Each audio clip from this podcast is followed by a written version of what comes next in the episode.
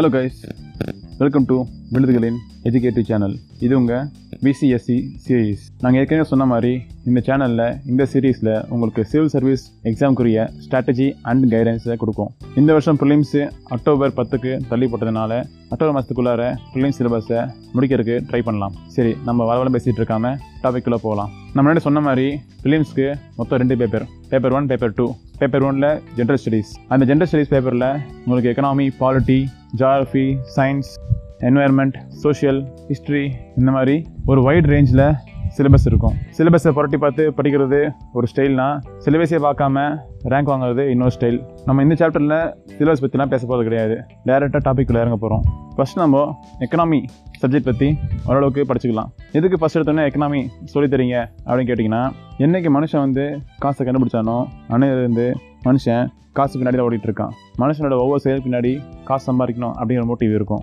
இந்த உலகமே இந்த உலகமே அதை நோக்கி தான் பயணம் பண்ணிகிட்டு இருக்கு ஸோ ஹிஸ்ட்ரியிலையோ ஜாகிரஃபிலையோ எது நடந்தாலும் சரி அங்கே ஒரு எக்கனாமிக் காசு இருக்கும். ஒருவேளை பிரிட்டிஷ்காரங்க வந்து இந்தியாவை ஆட்சி பண்ணப்போ அவங்க சுயநலத்துக்கு காசு சம்பாதிக்க ஆட்சி பண்ணாமல் இந்திய மக்கள் நல்லா இருக்கட்டும் எல்லா செல்வத்தையும் அவங்க கொடுத்துடலாம் அப்படி ஆட்சி பண்ணியிருந்தாங்கன்னா நம்ம சுதந்திரத்துக்கு தனியாக போராட்டம் பண்ணணும்னு அவசியம் இருந்திருக்காது. இப்போது இந்த கோவிட் செகண்ட் வேவ் அப்போ கூட ஹண்ட்ரட் பர்சன்ட் லாக்டவுன் போடாமல் பார்ஷியல் லாக்டவுன் போட்டு மக்கள் உயிருக்கு சமமாக அவங்க பொருளாதாரத்தையும் அரசு கவனிச்சிட்டு இருக்குது. கவர்மெண்ட் நினச்சா ஃபஸ்ட் வேவ் போட்ட மாதிரி ஹண்ட்ரட் பர்சன்ட் லாக்டவுன் போடலாம். ஆனால் போடல. அதுக்கு என்ன காரணம்? எக்கனாமி வயிற்றுக்கு சாப்பாடு வேணும்னா காசு வேணும். சரி ரொம்ப கதை பேச வேண்டாம். பட் ஏன் ஃபஸ்ட் எக்கனாமி உங்களுக்கு சொல்லித்தர போகிறோன்னு உங்களுக்கு புரிஞ்சிருக்கும். இந்த லெசனை கவனிக்கிறதுக்கு முன்னாடி டிஸ்கிரிப்ஷன் பாக்ஸில் ரெண்டு மூணு வீடியோக்கு லிங்க் கொடுத்துருக்கேன். அதை கவனிங்க.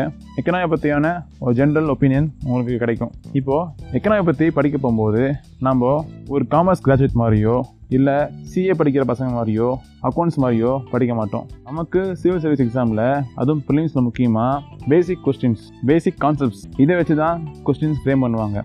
ஸோ எப்பவுமே எக்கனாமி பற்றி படிக்கும்போதோ இல்லை எந்த டாபிக் படிக்கும்போது கூட நீங்கள் பேசிக் கான்செப்ட்ஸ் இதுக்கு பின்னாடி என்ன இருக்குது அப்படின்னு நீங்கள் அண்டர்ஸ்டாண்ட் பண்ணாதான் உங்களால் ப்ரிலிம்ஸில் கேட்குற கொஸ்டினுக்கு யோசித்து பதில் சொல்ல முடியும். இன்றைக்கி நம்ம GDP gross domestic product GNP gross national product NNP net national product NDP net domestic product இந்த நாலு டாபிக் பற்றி பார்க்க போகிறோம் சில பேருக்கு இப்போ சொன்ன டேர்ம்ஸில் ஜிடிபி அப்படின்னு ஒரு டேர்மை கேள்விப்பட்டிருப்பீங்க. சில பேர் ஏற்கனவே படிச்சிருப்பீங்க. உங்களுக்கு ஐடியா இருக்கும். பட் ஏன் இந்த ஜிடிபி பற்றி ஃபஸ்ட்டு படிக்கிறோன்னா ஒரு இண்டிவிஜுவலாக பார்க்கும்போது இப்போ என்ன எடுத்துக்கிட்டிங்கன்னா நான் ஒர்க் பண்ணும்போது நான் சம்பளம் வாங்குறேன். என்னோட கம்பெனிலேருந்து. இப்போது என்னோட எக்கனாமி பார்த்தீங்கன்னா இந்த சம்பளம் இருக்கு இல்லையா? நான் கேஷ் வாங்குறேன்ல. இதை சுற்றி தான் இருக்கும். என்னோட ட்ரேடிங் என்னோட பர்ச்சேசஸ் என்னோட மளிகை ஜாமானம் அதாவது என்னோட எக்கனாமி இது எல்லாமே இந்த சேலரியை சுற்றி தான் இருக்கும். எனக்கு எப்படி என்னோட சேலரியோ அது மாதிரி தான் ஒரு நாட்டுக்கு அதோட ஜிடிபி நான் எப்படி நான் வேலை செய்கிறதுக்கு என்னோட கம்பெனி எனக்கு காசு தருதோ அதே போல் தான் இந்த நாட்டில் இருக்க எல்லா மக்களும் ஒன்றா வேலை செய்யும்போது அந்த நாட்டில் ஜிடிபி அப்படிங்கிற ஒரு சேலரி ஜென்ரேட் ஆகும். இது basic concept but exam point of வியூவில் ஜிடிபி அப்படி கேட்கும்போது ஒரு கண்ட்ரியில் அதோட பார்டருக்குள்ளார ஜென்ரேட் பண்ணுற ப்ராடக்ட்ஸ் அதாவது இப்போ நம்ம இந்தியாவில் ஒரு பத்து கம்பெனி இருந்துச்சுன்னா அந்த பத்து கம்பெனி ஜென்ரேட் பண்ணுற ப்ராடக்ட்ஸ் அவுட்புட் இது எல்லாத்தையும் ருப்பி டைம்ஸில் ஆட் பண்ணிங்கன்னா அதுதான் கிராஸ் டொமஸ்டிக் ப்ராடக்ட் நல்லா கவனிச்சுக்கோங்க. இதை டெக்னிக்கலாக சொல்லும்போது ஒரு பவுண்டரிக்குள்ளார நடக்கிற ப்ரைவேட் கன்சம்ஷன் மொத்த இன்வெஸ்ட்மெண்ட்டு அப்புறம் கவர்மெண்ட் செலவு பண்ணுறது கவர்மெண்ட் ஸ்பெண்டிங்ஸ் அப்புறம் இம்போர்ட் எக்ஸ்போர்ட் ட்ரேட் பேலன்ஸ் இதெல்லாம் ஒன்றா கூட்டினா தான் ஒரு நாட்டோட ஜிடிபி வரும். திடீர்னு சம்மந்தமே இல்லாமல் என்னென்னமோ சொல்லி குழப்பம் நினைக்க வேணாம். இந்த டேர்ம்ஸை கொஞ்சம் கவனித்து பாருங்கள் ப்ரைவேட் கன்சம்ஷன்ஸ் அதாவது நம்ம நாட்டில் ஒவ்வொரு இண்டிவிஜுவலும் கன்சியூம் பண்ணுற மொத்த ப்ராடக்ட்ஸோட ருப்பி வேல்யூஸ் இது ஏன் இப்படி சொல்கிறாங்கன்னா இப்போ மொத்த இண்டிவிஜுவல்ஸ் நம்ம நாட்டில் கன்சியூம் பண்ணுறது என்னவாக இருக்குன்னா நம்ம நாட்டில் இருக்கிற கம்பெனிஸ் எல்லாருமே ப்ரொடியூஸ் பண்ணுற அந்த பொருளை தான் நம்ம எல்லாம் கன்சியூம் பண்ணுறோம் car toothpaste powder soap இந்த மாதிரி நம்ம நாட்டில் உற்பத்தி பண்ணுற பொருள் எல்லாத்தையும் நான் கன்சியூம் பண்ணுறோம் ஸோ இந்த கம்பெனிஸ் எல்லாத்தோட அவுட்புட்டை கனெக்ட் பண்ணுறதுக்கு பதிலாக எல்லா இண்டிவிஜுவலோட கன்சம்ஷனையும் கனெக்ட் பண்ணால் ரெண்டும் ஈக்குவலாக தான் இருக்கும். ஸோ அதனால தான் ப்ரைவேட் கன்சம்ஷன்ஸ்னு நாம் சொல்கிறோம் அடுத்து கவர்மெண்ட் ஸ்பெண்டிங்ஸ் கவர்மெண்ட் ஸ்பெண்டிங்ஸ்னு ஏன் சொல்கிறாங்கன்னா கொஞ்சம் யோசிச்சு பாருங்கள் ஒரு கவர்மெண்ட் செலவு பண்ணுதுன்னா எதுக்காக செலவு பண்ணும்? ரோடு போடுறதுக்கோ ஒரு பில்டிங் கட்டுறதுக்கோ ஹாஸ்பிட்டல் கட்டுறதுக்கு இந்த மாதிரி தான் செலவு பண்ணோம். இந்த மாதிரி தான் கவர்மெண்ட்டுக்கு செலவு இருக்கும். இது இன்னும் கொஞ்சம் டீப்பாக கவனிச்சிங்கன்னா கவர்மெண்ட் செலவு பண்ணும்போது ரோடு போடுதுன்னா அந்த ரோடு கான்ட்ராக்டர் இருக்கார் இல்லையா அவர் அந்த ப்ராஜெக்ட்லேருந்து சம்பாதிப்பார். அவர் சம்பாரிச்ச அப்புறமா அவர் டீமில் இருக்கிற எல்லாருக்கும் சேலரி தருவார். அந்த சேலரி வாங்குறவங்க எல்லாருமே போயிட்டு அவங்க சொந்த செலவுக்காக வீட்டு செலவுக்காகவும் கடையில் செலவு பண்ணுவாங்க. ஸோ அந்த கடையில் செலவு பண்ணுற காசை வந்து அந்த கடைக்காரன் வாங்கி அவன் கடையில் வேலை செய்கிறவனுக்கு சம்பளமாக தருவாங்க. இந்த மாதிரி கவர்மெண்ட் செலவு பண்ணுற அந்த மொத்த செலவு வந்து ட்ரிக்லிங் ட்ரிக்லிங்னா கொஞ்சம் கொஞ்சமாக பெனிட்ரேட் ஆகி அடித்தட்டு மக்கள் வரைக்கும் அந்த பணம் போய் சேரும். ஸோ அதுக்காக டைரெக்டாக கவர்மெண்ட் ஸ்பெண்டிங்ஸ்னு நம்ம அந்த மொத்த வேலையை எடுத்துக்கிறோம். அப்புறம் கிராஸ் இன்வெஸ்ட்மெண்ட்ஸு கிராஸ்னால் உங்களுக்கு தெரியும் அதுக்கு மீனிங் மொத்தம் இல்லையா? டோட்டல் இன்வெஸ்ட்மெண்ட்னால் இது எப்படி சொல்லலாம்னா இப்போ ஒரு மஹேந்திரா கம்பெனிக்கு வச்சுக்கோங்களேன். அந்த மஹேந்திரா கம்பெனி வந்து அதுக்கு வரைய ப்ராஃபிட் இருக்குல்ல. இந்த ப்ராஃபிட்டை வந்து ஒன்றா அவங்க எல்லாத்தையும் செலவு பண்ணலாம். சொந்தமாக செலவு பண்ணலான்னா conception just like that say எம்ப்ளாய்க்கு சேலரியாக போனஸாக கொடுக்கறது. இல்லை அவங்க டீமில் இருக்கிற அக்கௌண்டண்ட்டுக்கு இல்லை சிஇஓக்கு ஹைக் தர்றது. இந்த மாதிரி செலவு பண்ணலாம். இல்லைன்னா அவங்க வர ப்ராஃபிட்லேருந்து ஒரு பங்கு எடுத்து இன்னொரு புது பிளான்ட்டு இன்னொரு புது ஃபேக்ட்ரி கட்டுறதுக்கு செலவு பண்ணலாம். ஸோ இந்த மாதிரி ஒரு புது இன்வெஸ்ட்மெண்ட் நடக்குதுன்னா அது பேர் தான் கிராஸ் இன்வெஸ்ட்மெண்ட் இந்த இன்வெஸ்ட்மெண்ட்டு கவர்மெண்ட்டும் பண்ணலாம் ப்ரைவேட்டும் பண்ணலாம். ஆனால் எக்கனாமியில் அந்த பணம் செலவாகாமல் ஒரு புது பொருளாக உருவாகி பேர் தான் இன்வெஸ்ட்மெண்ட் நீங்கள் கேட்கலாம் எதுக்கு இந்த பணத்தை வந்து செலவு பண்ணாமல் இப்படி இன்வெஸ்ட் பண்ணுறாங்கன்னு நீங்கள் கேட்கலாம். இப்போது அந்த மகேந்திரா கம்பெனியில் ஒரு பிளான்ட் இருக்குன்னா அந்த பிளான்ட்லேருந்து ஒரு வருஷத்துக்கு நூறு கார்ஸ் மேனுஃபேக்சர் பண்ணுறாங்கன்னா அந்த நூறு காசு விற்றா தான் அவங்களுக்கு ப்ராஃபிட் வரும் இல்லையா? இப்போது நூறு காசு விற்கிறதுக்கு பதிலாக ஒரு வருஷத்துக்கு இரநூறு கார் விற்றாங்கன்னா இன்னும் ப்ராஃபிட் அதிகமாக வரும். முந்நூறு விற்றாங்கன்னா இன்னும் அதிகமாக வரும். ஸோ வர ப்ராஃபிட்டை கண்டமணிக்கு செலவு பண்ணாமல் திரும்பவும் கம்பெனிலே போட்டாங்கன்னா அடுத்த வருஷத்தில் அவங்க இரநூறு கார் மேனுஃபேக்சர் பண்ணலாம் முந்நூறு பண்ணலாம் நானூறு பண்ணலாம். ஸோ அவங்க ப்ராஃபிட் வந்து அப்படியே காம்பவுண்டிங் ஆகும். எப்படி நம்ம கூட்டு வட்டின்னு சொல்கிறோம் அந்த மாதிரி அவங்களுக்கு லாபம் காம்பவுண்டிங் ஆகும். தள்ளி போகும். ஆனால் தள்ளி போனாலும் தொடர்ந்து நூறு நூறு கார் உற்பத்தி பண்ணி வர லாபத்தை விட இரநூறு இரநூறு காரை உற்பத்தி பண்ணாங்கன்னா இன்னும் அவங்களுக்கு லாபம் டபுள் டபுளாக வரும். ஸோ இதனால தான் இன்வெஸ்ட்மெண்ட் பண்ணுறாங்க இந்த இன்வெஸ்ட்மெண்ட் அப்படின்னு பேசும்போது நீங்கள் அடிக்கடி பேப்பரில் எஃப்டிஐ ஃபாரின் டைரக்ட் இன்வெஸ்ட்மெண்ட் அப்படின்னு ஒரு டேர்ம் கேள்விப்பட்டிருப்பீங்க.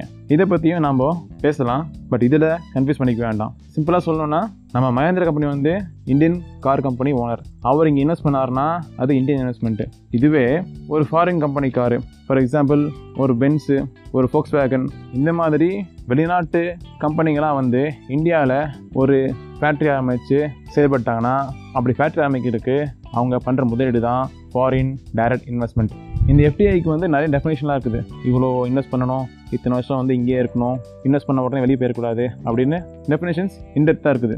அதாவது நீங்கள் எங்கள் ஊரில் வந்து கம்பெனி போட்டு எங்கள் ஆக்கில் வச்சு எங்கள் ஊரில் விளையிற பொருளை வச்சு நாங்கள் தயாரிக்கிற கரண்ட்டை வச்சு நீங்கள் கம்பெனி நடத்தி நீங்கள் லாபம் சம்பாதிக்கணும்னா நீங்கள் சம்பாதிக்கிற லாபத்தை கொஞ்ச நாளைக்கு இங்கேயே வச்சுருக்கணும். லாபம் சம்பாதிச்ச உடனே எடுத்துகிட்டு போயிடக்கூடாது. வந்தோம் கடை போட்டோம் காலி பண்ணோம் நிற்கக்கூடாது. எங்களுக்கு யூஸ் ஆகிற மாதிரி கொஞ்ச நாளைக்கு இங்கே இருக்கணும். அந்த மாதிரி கொஞ்சம் கண்டிஷன்ஸ் இருக்குது. இது டீட்டெயிலாக பார்க்கலாம் நம்ம அப்புறம். பட் இதுவும் சேரும் அப்படிங்கிறது தான் இப்போ கண்டென்ட்டு கடைசியாக இருக்கிறது ட்ரேட் பேலன்ஸ் ட்ரேட் பேலன்ஸ்னால் நம்ம நாட்டிலிருந்து இன்னொரு நாட்டுக்கு எக்ஸ்போர்ட் பண்ணாவோ இல்லை அங்கேருந்து இம்போர்ட் பண்ணாலோ ஃபார் எக்ஸாம்பிள் நாம் அமெரிக்காவுக்கு ஒரு பத்து கோடி ரூபாய்க்கு ஏற்றுமதி பண்ணுறோம் எக்ஸ்போர்ட் பண்ணுறோம் அதுவே அமெரிக்காக்காரன் அவங்க சைட்லேருந்து இருந்து ஒரு அஞ்சு கோடி ரூபாய்க்கு நமக்கு எக்ஸ்போர்ட்டிங் பண்ணுறாங்க ஸோ நெட்டாக பார்த்தீங்கன்னா நாம் தான் எக்ஸ்ட்ரா அஞ்சு கோடி அவங்களுக்கு எக்ஸ்போர்ட் பண்ணியிருக்கோம். ஸோ இது வந்து ஒரு ட்ரேட் சர்க்குலஸ் அவன் எனக்கு பத்து கோடி தரணும். நான் அவனுக்கு அஞ்சு கோடி தரணும். இப்படி நடந்துச்சுன்னா என்கிட்ட தான் எக்ஸ்ட்ரா அஞ்சு கோடி இருக்கும். இது ட்ரேட் சர்க்குலஸ் இல்லையா?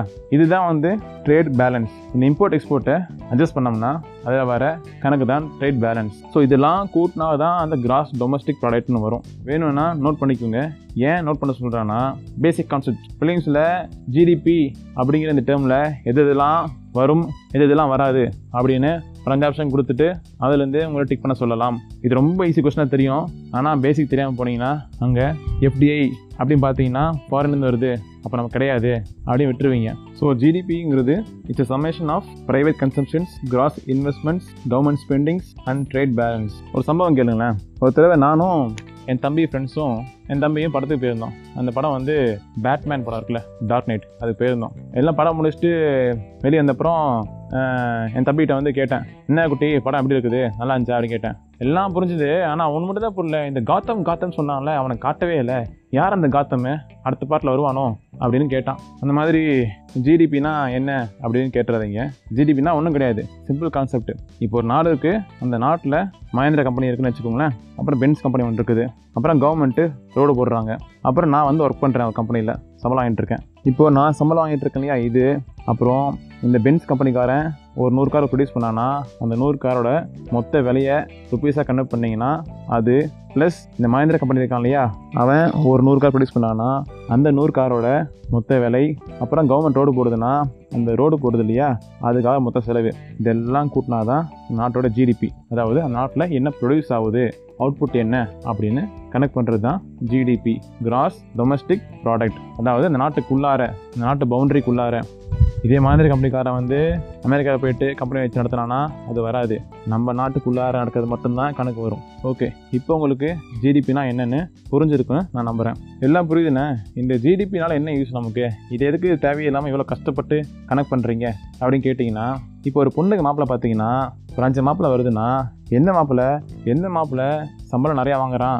அப்படின்னு செக் பண்ணுவோம்ல. அந்த மாதிரி ஒரு இரு இருபது நாடு இருந்துச்சுன்னா இந்த இருபது நாட்டில் எந்த நாடு நல்லா சம்பாதிக்குதுன்னு செக் பண்ணுறதுக்காக தான் ஜிடிபி அந்த நாட்டில் ஜிடிபி நம்பர் வேகமாக வளர்ந்துச்சுன்னா அந்த நாடு அந்த நாட்டில் இருக்க மக்கள் எல்லாம் நல்லா உழைக்கிறாங்க நல்லா சம்பாதிக்கிறாங்கன்னு அர்த்தம். ஆட்டோமேட்டிக்கான ஒரு நாட்டில் வந்து ஜிடிபி அப்படியே ஃபாஸ்ட்டாக ஏறாது. அந்த நாட்டை இருக்கிற அந்த கவர்மெண்ட் சப்போஸ் இந்தியாவில் ஜிடிபி ஃபாஸ்ட்டாக வளர்ந்துச்சுன்னா இங்கே இருக்கிற கவர்மெண்ட்டு இப்போ ஆட்சி பண்ணிட்டு இருக்க கவர்மெண்ட்டு ஜிடிபி வளர்ச்சிக்கு பொருளாதார வளர்ச்சிக்கு நிறைய ஹெல்ப் பண்ணுறாங்க போல். இங்கே இருக்கிற பாலிசிலாம் அதுக்கு ஃபேவராக இருக்குது போல். நம்ம இந்த ஊரில் போய் ஒரு கம்பெனி போட்டோம்னா நம்மளும் என் கூட சேர்ந்து வேகமாக வளரலாம். நமக்கும் லாபம் நிறையா வரும் அப்படின்னு எல்லாம் நினைப்பாங்க.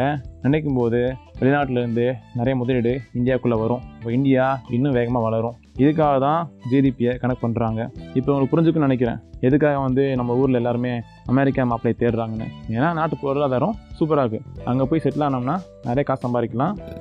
சரி இப்போ வந்து ஒரு லேயர் முடிஞ்சு போச்சு. இப்போ அடுத்த லேயர் போகலாம் ஒரு சின்ன காம்ப்ளெக்சிட்டி இப்போ ஜிடிபிங்கிறது வந்து ஒரு நாட்டில் இட் இஸ் கால்குலேட்டிங் அதை மொத்தமாக கனெக்ட் பண்ணுறது அவுட்புட் அந்த அவுட்புட்டு எப்படி வருதோ அதை பற்றி கவலை கிடையாது. அவுட்புட் வருது. அவ்வளோதான் என்ன சொல்ல வரேன்னா இந்த மஹேந்திரா கம்பெனியில் வந்து நூறு கார் ப்ரொடியூஸ் பண்ணுறாங்கன்னா அந்த நூறு கார் ப்ரொடியூஸ் பண்ணும்போது அது ப்ரொடியூஸ் பண்ணுறதுக்கு அங்கே வேலை செய்கிற லேபர்ஸ் வந்து சந்தோஷமாக வேலை செய்கிறாங்களா? இல்லை கொத்தடிமை மாதிரி வச்சுருக்காங்களா? அப்படிங்கிறது தெரியாது.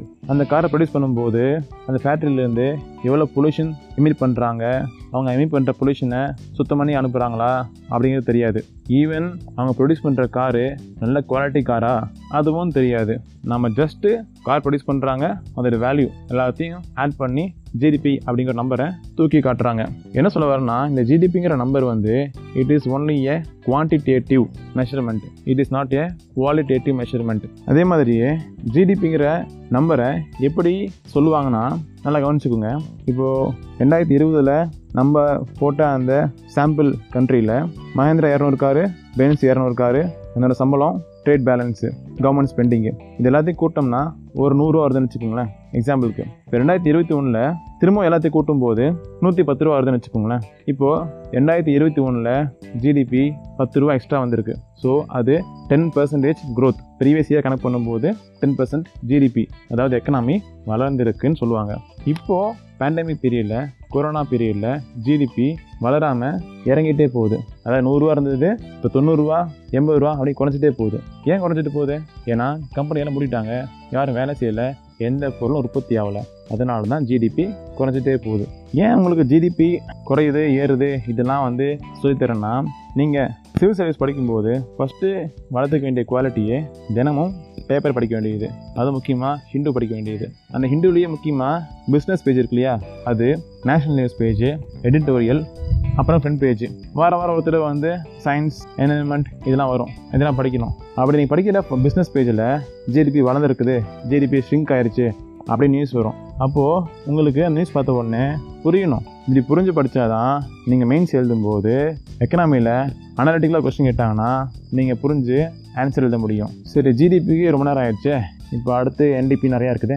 கண்டினியூ பண்ணலாமா வேணாமா? சரி நான் கண்டினியூ பண்ணுறேன் உங்களுக்கு முடிஞ்சால் கேளுங்க. இதெல்லாம் பாஸ் பண்ணிட்டு அப்புறம் கேளுங்கள் சரி இப்போ ஜிடிபி புரிஞ்சிருக்கு உங்களுக்கு? நான் அடுத்து பார்க்க போகிறது NDP net domestic product first பார்த்தது கிராஸ் டொமஸ்டிக் ப்ராஜெக்ட் இப்போ பார்க்க போகிறது நெட் டொமஸ்டிக் ப்ராடக்ட் இந்த டேர்மை பார்த்தாவே நெட்டு அப்படிங்கிற வார்த்தை வரும். ஸோ என்ன அர்த்தம்னா எதையோ சப்டர் பண்ணி வர ஆன்சர் தான் என்டிபி அப்படிங்கிறது ஒரு கெஸ்ஸு அந்த கெஸ்ட்டு கரெக்டு தான். நெட் டொமஸ்டிக் ப்ராடக்ட்டுங்கிறது நம்ம பார்த்த ஜிடிபி இருக்கு இல்லையா? அந்த ஜிடிபியிலிருந்து அந்த நம்பர்லேருந்து இன்னொரு நம்பரை சப்ட்ராக்ட் பண்ணனா வர ஆன்சர் தான் என்டிபி நெட் டொமஸ்டிக் ப்ராடக்ட் அப்படி என்ன சப்ட்ராக்ட் பண்ணுவாங்கன்னா டிப்ரிசியேஷன் அப்படிங்கிற வேல்யூ வந்து செப்பரேட் பண்ணுவாங்க. டிப்ரிசியேஷன் அதாவது தேய்மானம். இந்த டேர்முக்கு என்ன அர்த்தம்னா இப்போது நான் ஒரு கார் வாங்குறேன்னா கார் வாங்கி பதினஞ்சு வருஷம் ஓட்டுறேன். ஓட்டிட்டு அதை விற்கலான்னு ட்ரை பண்ணுறேன் ட்ரை பண்ணும்போது நான் கார் வாங்கும்போது கார் விலை அஞ்சு லட்சம்னா அஞ்சு வருஷம் கழித்து அதை விற்கும்போது அஞ்சு லட்சத்துக்கு விற்க முடியுமா? விற்க முடியாது. ஏன்? ஏன்னா நான் கார் யூஸ் பண்ணியிருக்கேன். அஞ்சு வருஷம் யூஸ் பண்ணியிருக்கேன். அந்த அஞ்சு வருஷத்தில் கார் பழசாக இருக்கும். டயர் தேஞ்சிருக்கும். என்ஜின் தேஞ்சு போயிருக்கும். புதுசு மாதிரி இருக்காது. இல்லையா? இப்போது அஞ்சு லட்சத்துலேருந்து கார் விலை ஒ- ஒரு டூ லேக்ஸ்க்கு வந்துருந்துச்சுன்னா கிட்டத்தட்ட மூணு லட்ச ரூபா வந்து அடி வாங்குது. இந்த அடி வாங்குற வேல்யூ தான் டிப்ரிசியேஷன் கார் தேஞ்சு போச்சு அதனால கார் விலை இறங்கி போச்சு. சரி நான் வந்து கார் வாங்கி விற்கிறேன் அதனால் எனக்கு தெரியுது யூஸ் பண்ணியிருக்கேன்னு தெரியுது. எவ்வளோ தேஞ்சு போயிருக்கு அதனால் வந்து இந்த விலை போதும் தெரியும். எப்படி வந்து கவர்மெண்ட்டு டிப்ரிசியேஷன் வேல்யூவை டிசைட் பண்ணோம்? மக்கள் வாங்குற எல்லா காருக்குமே வந்து டிப்ரிசியேஷன் போட்டு கணக்கு பண்ணிகிட்டு இருப்பாங்க. அப்படி கிடையாது. கொஞ்சம் கவனிங்க. நம்ம சாம்பிளாக போட்ட கண்ட்ரியில் மஹேந்திரா கம்பெனி இருக்கு இல்லையா? இந்த கம்பெனியில் வந்து நூறு கார் ப்ரொடியூஸ் பண்ணுறாங்க அந்த நூறு கார் விலை வந்து அந்த நூறு கார் விலை வந்து ஒரு ஐம்பது ரூபா வச்சுக்கோங்களேன். கம்பெனி ஆரம்பித்த புதுசில் ஃபேக்ட்ரி புதுசாக இருக்கும். அதனால் டிப்ரிசியேஷன் ஜீரோ உற்பத்தி பண்ணுற கார் எல்லாத்துக்கும் ஐம்பது ரூபா விலை வச்சுக்கலாம். ஓகேவா கம்பெனி ஆரம்பிச்சு ஒரு வருஷம் கழிச்சு கம்பெனியோட அவுட்புட் வேல்யூ இருக்குல்ல அதான் ஐம்பது ரூபா. அதை கனெக்ட் பண்ணும்போது என்ன பண்ணுவாங்கன்னா கம்பெனி ஆரம்பித்து ஒரு வருஷம் ஆச்சுங்க. கம்பெனி வாங்கி போட்ட மிஷின்லாம் தேஞ்சு போச்சுங்க. அதனால் மிஷினுக்கு நாங்கள் செலவு பண்ணணும். இப்போ செலவு பண்ண வேணாம். ஆனால் செலவு பண்ண வேண்டி இருக்கும் அதனால் இந்த ஐம்பது ரூபா சொன்ன இல்லையா அவுட்புட்டு அதுலேருந்து ஒரு அஞ்சு ரூபாய் கழிச்சிருங்க. மிஷினுக்காக எடுத்து வச்சிருங்க அப்படின்னு கனெக்ட் பண்ணுவாங்க. அதுக்கு பேர் தான் டிப்ரிசியேஷன் ஸோ இது கம்பெனி மட்டும் கிடையாது. எல்லா எல்லாத்துக்குமே அப்ளிகபிள் ஆகும். இப்போ வந்து நான் ஒரு பத்து லாரி வச்சு டிரான்ஸ்போர்ட் பிஸ்னஸ் பண்ணுறேன்னா ஒரு வருஷம் கழித்து நான் என் வரவு பார்க்கும்போது எனக்கு ஒரு பத்து லட்சம் லாபம் வந்துச்சுன்னா என் லாபத்தை பத்து லட்சம் காட்ட மாட்டேன். அந்த பத்து லட்சத்தில் என் லாரிக்கு செலவு இவ்வளோ ஆகிருக்கு செலவு இவ்வளோ ஆகும் அப்படின்னு கணக்கு போட்டு ஒவ்வொரு லாரிக்கும் ஒரு பத்தாயிரம் கணக்கு பண்ணி ஒரு லட்ச ரூபா என்னோடய ப்ராஃபிட்லேருந்து கழிச்சிருவேன். ஸோ என் கம்பெனி ப்ராஃபிட் வந்து அவுட்புட் வந்து நைன் லேக்ஸ் டென் லேக்ஸ் கிடையாது. இதுதான் டிப்ரிசியேஷன் ஸோ ஜிடிபியிலேருந்து இந்த மாதிரி எல்லாத்தோட டிப்ரிசியேஷன் கனெக்ட் பண்ணி ஆட் பண்ணி அப்புறமா இந்த ஜிடிபி நம்பரில் கழிச்சிட்டிங்கன்னா வர அவுட்புட் தான் என்டிபி நெட் டொமஸ்டிக் ப்ராடக்ட் சரி லாரிக்கு வந்து எப்படி வந்து நீங்கள் பத்தாயிரரூவா குறைச்சிங்க? அது கம்மியாக ஆயிருக்கலாமே இல்லை அதிகமாக ஆயிருக்கலாமே அது எப்படி நீங்கள் கரெக்டாக பத்தாயிரம் குறைச்சிங்கன்னு உங்களுக்கு கேள்வி தோணலாம். இது எப்படி நான் குறைச்சேன்னா ஒவ்வொரு வருஷமும் நம்ம மினிஸ்ட்ரி ஆஃப் காமர்ஸ் இருக்காங்களே மினிஸ்ட்ரி ஆஃப் காமர்ஸ் அவங்க டிப்ரிசியேஷன் பாலிசி அனௌன்ஸ் பண்ணுவாங்க. அந்த பாலிசியில் ஒவ்வொரு மிஷினுக்கும் சப்போஸ் லாரினா இவ்வளோ பர்சன்ட் குறைக்கணும் கார்னால் இவ்வளோ பர்சன்ட் குறைக்கணும் அப்படின்னு டிப்ரிசியேஷன் பாலிசியை அனௌன்ஸ் பண்ணுவாங்க. ஸோ அதை பேஸ் பண்ணி தான் எல்லா கம்பெனியும் அவங்கவுங்க மிஷினுக்கோ அவங்க காருக்கோ கனெக்ட் பண்ணி லெஸ் பண்ணி காட்டுவாங்க. இப்போது உங்களுக்கு இன்னொரு கேள்வி தோணும். மினிஸ்ட்ரி ஆஃப் காமர்ஸில் வந்து டிப்ரிசியேஷன் ஜீரோ போட்டாங்கன்னா நம்ம ஜிடிபியும் என்டிபியும் ஒரே ஒரே அளவில் இருக்கும். வெளியே சொல்லிக்கும் போது பார்ப்பா எங்கள் கண்ட்ரியோட ஜிடிபி என்டிபி சூப்பராக இருக்குது அப்படின்னு சொல்லிக்கலாம். கரெக்டு தானே? அப்படி இருக்கும்போது கூட ஏன் வந்து காமர்ஸ் மினிஸ்ட்ரியில் டிப்ரிசியேஷன் வந்து வைக்கிறாங்க? இதுக்கு ரெண்டு காரணம் இருக்குது ஒன்று இது வச்சாதான் வந்து கம்பெனிக்காரங்க அவங்க வச்சிருக்க மிஷினுக்கு அதோட செலவுக்கு இல்லை அது ரிப்பேர் ஆச்சுன்னா அதை ரீப்ளேஸ் பண்ணுறதுக்கு ஒரு அமௌண்ட்டை எடுத்து வச்சுட்டே வருவாங்க. அது ரிப்பேர் ஆயிடுச்சுன்னா அதை சரி பண்ணுறதுக்கோ இல்லை மாற்றுறதுக்கோ அந்த அமௌண்ட்டை யூஸ் பண்ணிப்பாங்க. இது இண்டிவிஜுவல் சினாரியோ இது இல்லாமல் இன்னொரு காரணம் இருக்குது நீங்கள் லாரிக்கு டிப்ரிசியேஷன் இப்போ வந்து தேர்ட்டியோ ஃபார்ட்டி பர்சன்டேஜ் இருக்குது இப்படி இருந்துச்சுன்னா என்ன ஆகும் லாரிக்கு வேல்யூ வந்து ஒரு மூணு வருஷம் கழித்து ஜீரோ ஆகிடும் இல்லையா? அப்போ ஜீரோ ஆயிடுச்சுன்னா என்ன அர்த்தம்? புதுசாக லாரி வாங்கலாம் வாங்கணும் அப்படிங்கிற ஒரு டிமாண்ட் க்ரியேட் ஆகும். ஸோ நம்ம ஊரில் லாரிக்குரிய ஃபேக்ட்ரி சூப்பராக லாபத்தில் இயங்கும். ஏன்? நிறையா சேல்ஸ் ஆகும். ஏன்னா மூணு வருஷம் ஒரு தடவை லாரி வேல்யூ ஜீரோ ஆயிடுதுல்ல அப்போ லாரி மாற்றணும்ல இன்னொன்று கவனிச்சுக்கோங்க. கண்ட்ரிக்கு கண்ட்ரி வந்து இந்த டிப்ரிசியேஷன் பாலிசி வந்து வேரி ஆகும். நம்ம கண்ட்ரியில் வந்து லாரிக்கு தேர்ட்டி பர்சன்டேஜ்னா அமெரிக்காவில் லாரிக்கு வந்து டென் பர்சன்டேஜாக இருக்கலாம் இல்லை அதிகமாக இருக்கலாம். அதனால் ரெண்டு கண்ட்ரிக்கு ஒரே ஜிடிபி வேல்யூ இருந்தால் கூட ரெண்டு கண்ட்ரிக்கு அவங்களோட என்டிபி வேல்யூ மாறும். ஏன்னா டிப்ரிசியேஷன் பாலிசி மாறுதில்ல அதனால். ஸோ அதனால் கண்ட்ரி கண்ட்ரியை கம்பேர் பண்ணும்போது நம்ம ஜிடிபியை தான் பார்க்கணும். என்டிபியை பார்க்கக்கூடாது. இன்னும் புரியுற மாதிரி சொல்லணும்னா மாப்பிள்ளை பார்க்கும்போது அவர் கிராஸ் சேலரியை பாருங்கள் நெட் சேலரியை பார்க்காதீங்க. இப்போ என்டிபி முடிஞ்சு போச்சு. அடுத்து நம்ம பார்க்க போகிறது ஜிஎன்பி கிராஸ் நேஷ்னல் ப்ராடக்ட் அப்போது கிராஸ்ன்னு சொல்கிறீங்க அப்போ இதுக்கு இதே மாதிரியே நெட்டுன்னு ஒரு டேர்ம் இருக்கும்ல அப்படின்னு கெஸ் பண்ணிங்கன்னா கரெக்டு கிராஸ் நேஷ்னல் ப்ராடக்ட்டுக்கு அந்த பக்கம் நெட் நேஷ்னல் ப்ராடக்ட்னு ஒரு டேர்ம் இருக்குது ஃபஸ்ட்டு நம்ம ஜிஎன்பி கிராஸை பார்த்துடலாம் கஷ்டப்பட்டு அரை மணி நேரம் செலவு பண்ணி இப்போ தான் ரெண்டு கற்றுக்கிட்டோம் ஜிடிபி என்டிபின்னு அதை வச்சு ஈஸியாக கனெக்ட் பண்ணலாம். அப்புறம் எதுக்கு புதுசாக வந்து கிராஸ் நேஷ்னல் ப்ராடக்ட் அப்படின்னு புதுசாக சொல்கிறீங்க அப்படின்னு கேட்டிங்கன்னா ஜிடிபியில் நம்ம என்ன பார்த்தோம்? ஒரு நாடு இருந்துச்சுன்னா அந்த பவுண்ட்ரிக்குள்ளார தான் ப்ரொடியூஸ் பண்ணுற அவுட்புட்டு தான் நம்ம கனெக்ட் பண்ணோன்னு பார்த்தோம். கரெக்டாக இப்போ நம்ம ஊரில் இருந்த மகேந்திரா கம்பெனி அதோட ஓனர் வந்து ஒரு இந்தியன் அவர் அமெரிக்காவில் போயிட்டு ஒரு பத்து ஃபேக்ட்ரி போட்டு அதில் சம்பாதிச்சாருன்னா அந்த லாபம் கடைசியாக திரும்பவும் இவருக்கு தான் வரும் இல்லையா? ஸோ இந்த லாபத்தை என்ன சொல்கிறது சம்பாதிக்கிறது ஒரு இந்தியன். அப்போ அவரோட சம்பாதிப்பை வந்து நம்ம சேர்க்கணும்ல? இது இல்லாமல் நம்ம ஊர்லேருந்து சவுதிக்கு அமெரிக்காவுக்கு ஆன்சைட்டுக்கு பசங்க போகிறாங்க அவங்க அங்கேருந்து சம்பாரித்து இந்தியாவுக்கு பணம் அனுப்புகிறாங்க அப்போ அந்த பணத்தை கனெக்ட் பண்ணோம்ல அவங்களும் இந்தியன்ஸ் தானே? இது கனெக்ட் பண்ணுறதுக்கு அப்புறம் நம்ம இந்தியாவில் இருக்கிற பேங்க்கு எக்ஸாம்பிள் எஸ்பிஐ இருக்குல்ல? எஸ்பிஐ வந்து ஆஸ்திரேலியாவில் ஒரு புதுசாக வந்து ஏதோ ப்ராஜெக்ட்டுக்கு பல கோடி ரூபா ஃபினான்ஸ் பண்ணியிருக்குது இல்லையா? அப்போ அந்த ப்ராஜெக்ட்டுக்கு லோனும் ஆனால் ஒருத்தன் ஆஸ்திரேலியாக்காரன். அந்த ஆஸ்திரேலியாக்காரன் இந்த லோனுக்கு இஎம்ஐ இன்ட்ரெஸ்ட்லாம் கட்டுவான்ல இல்லையா? இதை கனெக்ட் பண்ணுறதுக்கு அப்புறம் பெரிய பெரிய இன்டர்நேஷ்னல் ஆர்கனைசேஷன் இருக்குது எக்ஸாம்பிள் சொல்லணும்னா யூஎன்டிபி டபிள்யூஹெச்ஓ இதை பற்றிலாம் படிக்கலாம். பட் சொல்கிறேன் இந்த மாதிரி பெரிய பெரிய ஆர்கனைசேஷன்லாம் இந்தியாவுக்கு உதவி பண்ணும். நிறைய காசு கொடுக்கும். இந்த ஸ்கீம் பண்ணுங்கள் அந்த ஸ்கீம் பண்ணுங்கன்னு இதை கனெக்ட் பண்ணுறதுக்கு அப்புறம் வேர்ல்டு பேங்க் கிட்ட இந்தியா வந்து அப்பப்போ கடன் வாங்கும். அந்த கடனுக்கு இந்தியா வட்டி கட்டும். அப்போ பணம் இங்கேருந்து வெளியே போகுது. அப்போ லெஸ் பண்ணணும். இதை கனெக்ட் பண்ணுறதுக்கு இந்த மாதிரி புதுசு புதுசாக வருது டேர்மு இந்த டேர்ம் எல்லாத்தையும் சேர்த்து வேலை இல்லாமல் ஒரு புது நம்பரை உருவாக்கியிருக்காங்க. அதுதான் ஜிஎன்பி கிராஸ் நேஷ்னல் ப்ராடக்ட் ஜிடிபியில் டொமஸ்டிக் இருந்துச்சு. ஜிஎன்பியில் நேஷ்னல் இருக்குது. ஸோ இப்போ என்ன அர்த்தம்? நம்ம நாட்டுக்காரன் வெளியிருந்து பணம் அனுப்பிச்சாலும் அது சேரும். இதோட ஆக்சுவல் கால்குலேஷன் வந்து எப்படி பண்ணுவாங்கன்னா ஜிடிபி ப்ளஸ் ப்ரைவேட் ரெமிட்டன்ஸ் அதாவது வெளிநாட்டிலேருந்து பணம் அனுப்புகிறாங்கல்ல ஆன்சிட் கைஸ் அவங்களுது. அப்புறம் இன்ட்ரெஸ்ட் ஆன் லோன் நம்ம கவர்மெண்ட்டு லோன் வாங்கி அதை வட்டி கட்டுறது. இல்லை நம்ம கவர்மெண்ட்டு வேறு கவர்மெண்ட் லோன் கொடுத்து அவங்க நமக்கு வட்டி கட்டுறது. இதை ஆட் பண்ணி போட்டுருவாங்க.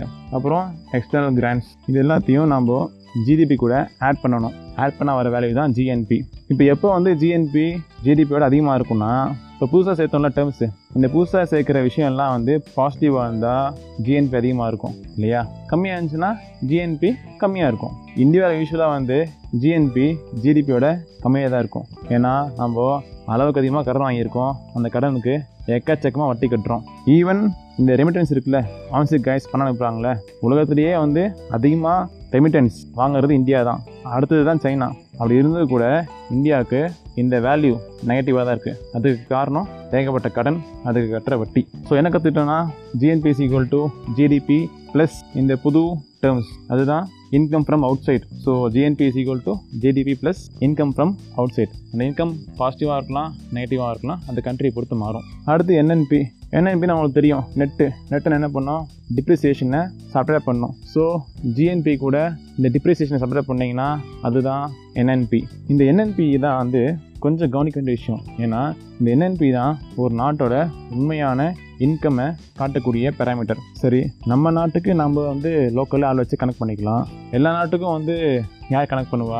அப்படின்னு கேட்டிங்கன்னா அதுக்கு தனியாக இன்டர்நேஷ்னல் ஆர்கனைசேஷன்ஸ் இருக்குது உதாரணம் சொல்லணும்னா ஐஎம்எஃப் இன்டர்நேஷ்னல் மானிட்டரி ஃபண்டு அப்படின்னு ஒரு இன்டர்நேஷ்னல் ஆர்கனைசேஷன் இருக்குது. அது என்ன பண்ணுன்னா எல்லா கண்ட்ரிக்கும் இந்த ஜிடிபி கனெக்ட் பண்ணி என்டிபி கனெக்ட் பண்ணி என்என்பி கனெக்ட் பண்ணி அப்பப்போ அப்பப்போ கிடையாது. வருஷம் ஒரு தடவை ஒரு பப்ளிகேஷனை ரிலீஸ் பண்ணோம். அந்த பப்ளிகேஷன் பேர் வேர்ல்டு எக்கனாமிக் அவுட்லுக் திடீர்னு என்னோட சம்மந்தமே இல்லாமல் இதை சொல்கிறேன் நினைக்காதீங்க. இந்த ஐஎம்எஃப் தான் இந்த வேர்ல்டு எக்கனாமிக் அவுட்லுக் அப்படிங்கிற பப்ளிகேஷனை வருஷம் வருஷம் ரிலீஸ் பண்ணுறதுன்னு நீங்கள் கண்டிப்பாக தெரிஞ்சுக்கணும். அதுக்கு நான் காரணத்தை அப்படி சொல்கிறேன் இப்போ ஸ்பெசிஃபிக்காக ஏன் சொன்னேன்னா இந்த ஐஎம்எஃப் ரிலீஸ் பண்ணுற அந்த அவுட்லுக் ரிப்போர்ட் பார்த்தீங்கன்னா இந்த என்என்பியை வந்து எல்லா கண்ட்ரி கனெக்ட் பண்ணும்போது அவங்க அவங்க கணக்கில் கனெக்ட் பண்ணாங்கன்னா ஒரு வேல்யூ வரும் இல்லையா? இப்போ ருபீஸில் கனெக்ட் பண்ணாங்கன்னா ஒரு நூறுரூவா வந்துச்சுன்னா அதுவே அமெரிக்காவோட ஜிடிபி கனெக்ட் பண்ணாங்கன்னா டாலர்ஸில் இருக்கும். இது எப்படி வந்து நம்ம ரெண்டுத்தையும் கம்பேர் பண்ணுறது ஒன்றா ரெண்டுமே ருபீஸ் இருக்கணும் இல்லை டாலர்ஸ் இருக்கணும். அப்போ தான் நமக்கு தெரியும் யார் வந்து ஜிடிபிலையோ என்ஐபிலையோ அதிகமாக இருக்கான்னு இல்லையா? ஸோ இந்த ஐஎம்எஃப் என்ன பண்ணோன்னா இந்த கணக்கு பண்ணும்போது எல்லா கண்ட்ரிக்கும் டாலரில் கணக்கு பண்ணோம். அந்த டாலர் வேல்யூ வந்து எப்படி கண்டுபிடிக்கும்னா இப்போ இந்தியாவுக்கு ஜிடிபி நூறுரூவா அப்படின்னு கண்டுபிடிச்சிச்சுன்னா அன்னைக்கு இந்தியாவில் ஒரு டாலருக்கு எவ்வளோ ரூபா அப்படி கனெக்ட் பண்ணி சப்போஸ் ஒரு டாலருக்கு எழுபது ரூபா அப்படி இருந்துச்சுன்னா இந்த நூறுரூவா பை எழுபது ரூபா போட்டு இந்தியாவோட GDP one point two dollars அப்படின்னு கணக்கு பண்ணிக்கும். அமெரிக்கா ஜிடிபி வந்து ஃபைவ் டாலர்ஸ் இருந்துச்சுன்னா இப்போ இந்தியாவோட அமெரிக்கா ஜிடிபி அஞ்சு மடங்கு பெருசாக இருக்குன்னு சொல்லலாம். இது ஒரு பாயிண்ட்டு இது ஈஸியாக பண்ணிடலாம். ஏன்னா வந்து நமக்கு டெய்லி நியூஸில் சொல்லுவாங்க ஒரு டாலருக்கு நிகராக ரூபாய் சரிந்துள்ளது ஏறி உள்ளதுன்னு அதை வச்சு கணக்கு பண்ணிக்கலாம். இன்னொரு கணக்கு இருக்குது என்ன கணக்குனா கொஞ்சம் கவனிங்க. இந்தியாவில் ஒரு பேக்கெட் ப்ரெட் வாங்கினீங்கன்னா இருபது ரூபா. அதே அமெரிக்காவில் போயிட்டு அந்த ப்ரெட் வாங்கினீங்கன்னா டூ டாலர்ஸ் இல்லை த்ரீ டாலர்ஸ் இருக்கும். கரெக்டாக இப்போ வந்து கணக்கு பண்ணுங்க ருபீஸில் இங்கே இருபது ரூபா அப்போ மூணு டாலர் வந்து இரநூத்தி பத்து ரூபா. அப்போ இந்தியாவில் ஒரு ப்ரெட்டு இருபது ரூபா அமெரிக்காவில் இரநூத்தி பத்து ரூபாயா? அப்படின்னா ஆமாம் அப்படி தான் இது என்ன தெரியுதுன்னா இங்கே நாம் இங்கே குறைஞ்ச செலவில் நிறைய பொருள் வாங்கிக்கிறோம். ஆனால் அமெரிக்கா போனீங்கன்னா நிறைய செலவு பண்ணி கம்மி பொருள் வாங்குவோம் அப்படின்னு தோணுது. கரெக்டாக ஸோ இந்தியாவில் வந்து சப்போஸ் ஒரு நூறு பிரெட் பேக்கெட் உற்பத்தி ஆச்சுன்னா அமெரிக்காலையும் நூறு பிரெட் பேக்கெட் உற்பத்தி ஆச்சுன்னா கணக்கு பண்ணி பாருங்களேன். நூறு இன்ட்டு இருபது ரெண்டாயிரம் ரூபாய். மூணு டாலர் இன்ட்டு நூறு முந்நூறு டாலர் இது அப்படியே டாலருக்கு மாற்றுங்களேன் அப்படி மாற்றினீங்கன்னா இந்தியாவுக்கும் அமெரிக்காவுக்கும் பயங்கர டிஃப்ரென்ஸ் இருக்கும். அமெரிக்காக்காரன் பயங்கர பெரிய ஜிடிபி போல் அப்படின்னு நமக்கு தோணும். ஆனால் அது உண்மை கிடையாது. ஏன்னா இங்கே ப்ரொடியூஸ் பண்ணதும் நூறு பிரெட் பேக்கெட் தான். அங்கே ப்ரொடியூஸ் பண்ணதும் நூறு பிரெட் பேக்கெட் தான். ஸோ ரெண்டுமே ஒன்றா ப்ரொடியூஸ் பண்ணது ஒரே குவான்டிட்டி ப்ரொடியூஸ் பண்ணது ஒரே பிரெட்டை ப்ரொடியூஸ் பண்ணது. ஆனால் இப்படி அமெரிக்கா ஜிடிபி மட்டும் அதிகமாக தெரியுது. இது ஒரு மிஸ் கால்குலேஷன் இதை சரி பண்ணுறதுக்கு தான் வந்து ஐஎம்எஃப் என்ன பண்ணுச்சுன்னா பர்ச்சேசிங் பவர் பேரிட்டி பிபிபி அப்படிங்கிற ஒரு டேர்மை இன்ட்ரடியூஸ் பண்ணுறாங்க இதில் என்ன சொல்ல வராங்கன்னா தம்பி நீ ஒன்று பண்ண. இந்தியாவுக்கு நீ போ. இந்தியாவுக்கு போயிட்டு ஒரு நூறு பொருள் எடுத்துக்கோ. இந்த நூறு பொருளை எடுத்து எவ்வளோ ரூபாய்க்கு வாங்கினேன்னு சொல்லு. இன்னொரு தம்பியை கூப்பிட்டு தம்பி நீ அமெரிக்கா போ. இதே நூறு பொருள் அங்கே வாங்கு. அவங்க எவ்வளோ ஆச்சுன்னு சொல்லு. அப்படின்னு கேட்பாங்க. சப்போஸ் இந்தியாவில் அந்த பொருள் வாங்குறதுக்கு நூறுரூவா ஆச்சுன்னா அமெரிக்காவில் அந்த பொருள் வாங்குறதுக்கு நூறு டாலர் ஆச்சுன்னா அவங்க சொல்கிற இந்த பிபிபி பர்ச்சேசிங் பவர் பேரிட்டியா அந்த கணக்குப்படி இந்த நூறுரூவா ஒன்று தான் அந்த நூறு டாலர் ஒன்று தான் அப்போது ஒரு dollar is equal to one rupee இப்போ கனெக்ட் பண்ணுற ஜிடிபியை அப்படி கனெக்ட் பண்ணாங்கன்னா நம்ம இந்தியாவில் நூறு கிரெட்டு அமெரிக்கா நூறு கிரெட்டு ஸோ இந்தியா ஜிடிபியும் அமெரிக்கா ஜிடிபியும் ஒன்று தான்ப்பா அப்படின்னு கனெக்ட் பண்ணுவாங்க. இதை டெக்னிக்கலாக சொல்லணும்னா calculating each country GDP in uniform currency அதாவது ஒரே கரன்சி வேல்யூவில் எல்லா கண்ட்ரி ஜிடிபியும் கனெக்ட் பண்ணிங்கன்னா அப்போது நீங்கள் எல்லா கண்ட்ரி ஜிடிபியும் கம்பேர் பண்ணுங்கள் அப்போ உங்களுக்கு உண்மையான நிலவரம் தெரிய வரும் அப்படின்னு சொல்கிறாங்க இது இன்னொரு ட்விஸ்ட் இருக்குது இன்னொரு லேயர் இருக்குது என்னென்னா இந்த மாதிரி கனெக்ட் பண்ணுற அந்த ஜிடிபியில் நம்ம டோட்டல் பாப்புலேஷனை பே பண்ணிங்கன்னா அதில் வர வேல்யூ தான் பெர் கேபிட்டா இன்கம் புரியலையா? நான் சொன்ன கணக்கில் இந்தியாவில் மொத்தம் நூறு பிரெட்டு அப்போ இந்தியாவில் மொத்தம் பத்து பேர் மொத்தம் பத்து பேர் தான் இருக்கிறோன்னு வச்சுக்கோங்களேன் அப்போ இந்த நூறு பிரெட்டை பத்தா டே பண்ணுங்கள் அப்போ என்ன வருது? பத்து பிரெட்டு ஒரு பிரெட்டு ஒரு ரூபானா பத்து பிரெட்டு பத்து ரூபா. ஸோ இந்தியாவில் இருக்கிற பத்து பேருக்கு ஒவ்வொருத்தரோட இன்கம் இயர்லி இன்கம் பத்து ரூபா. பெர் கேபிட்டா இன்கம் பத்து ரூபா. அப்படியே முடிவு பண்ணுறாங்க இதன் அடிப்படையில் தான் வந்து ஐஎம்எஃப் பெர் கேபிட்டா இன்கம்மை கனெக்ட் பண்ணுறாங்க இப்படி கனெக்ட் பண்ணால் தான் வந்து இந்தியா உலகத்திலேயே வந்து கொஞ்சம் பெரிய பொருளாதாரமாக தெரிய வரும். டாலர்ஸில் மாற்றினோன்னா கொஞ்சம் கீழே இறங்கி நம்ம ரேங்க்கு இறங்கிடும் இந்த மாதிரி பிபிபி வேல்யூவில் கன்வெர்ட் பண்ணால் தான் நம்ம ரேங்க்கு அதிகமாக தெரியும். ஞாபகம் வச்சுக்கோங்க. இதுக்கு காரணம் நான் இல்லை ஐஎம்எஃப் சரி இன்னைக்கு பார்த்த டாபிக் வந்து ஒருத்தர் ஜஸ்ட்டு டாபிக் மட்டும் சொல்கிறேன் ஞாபகம் இருக்கான் பாருங்கள் ஃபஸ்ட் நம்ம ஜிடிபி பார்த்தோம். ஜிடிபியில் நீங்கள் டொமஸ்டிக் அப்படின்னு ஞாபகம் வச்சுட்டிங்கன்னா உங்களுக்கு கான்செப்ட் ஞாபகம் இருக்கும். அடுத்து என்டிபி நெட்டு நெட்டில் என்ன பண்ணோம்? டிப்ரிசியேஷனை சப்ட்ராக்ட் பண்ணோம். அடுத்து என்ன பார்த்தோம்? ஜிஎன்பி கிராஸ் நேஷ்னல் ப்ராடக்ட் நேஷ்னல்னால் என்ன ஸோ நம்ம ஊருக்காரன் எங்கே தொழில் பண்ணாலும் அந்த வருமானம் இது கணக்கு வரும். அப்புறம் என்ன பார்த்தோம்? என்என்பி இதுலேயும் ஒரு நெட்டு ஸோ டிப்ரிசியேஷனை சப்ட்ராக்ட் பண்ணோம். அப்புறம் என்ன பார்த்தோம்? Purchasing power parity IMF world economic outlook okay இன்றைக்கி இது போதும்னு நினைக்கிறேன். நாளைக்கு இன்னும் கொஞ்சம் பார்க்கலாம். Keep preparing thank you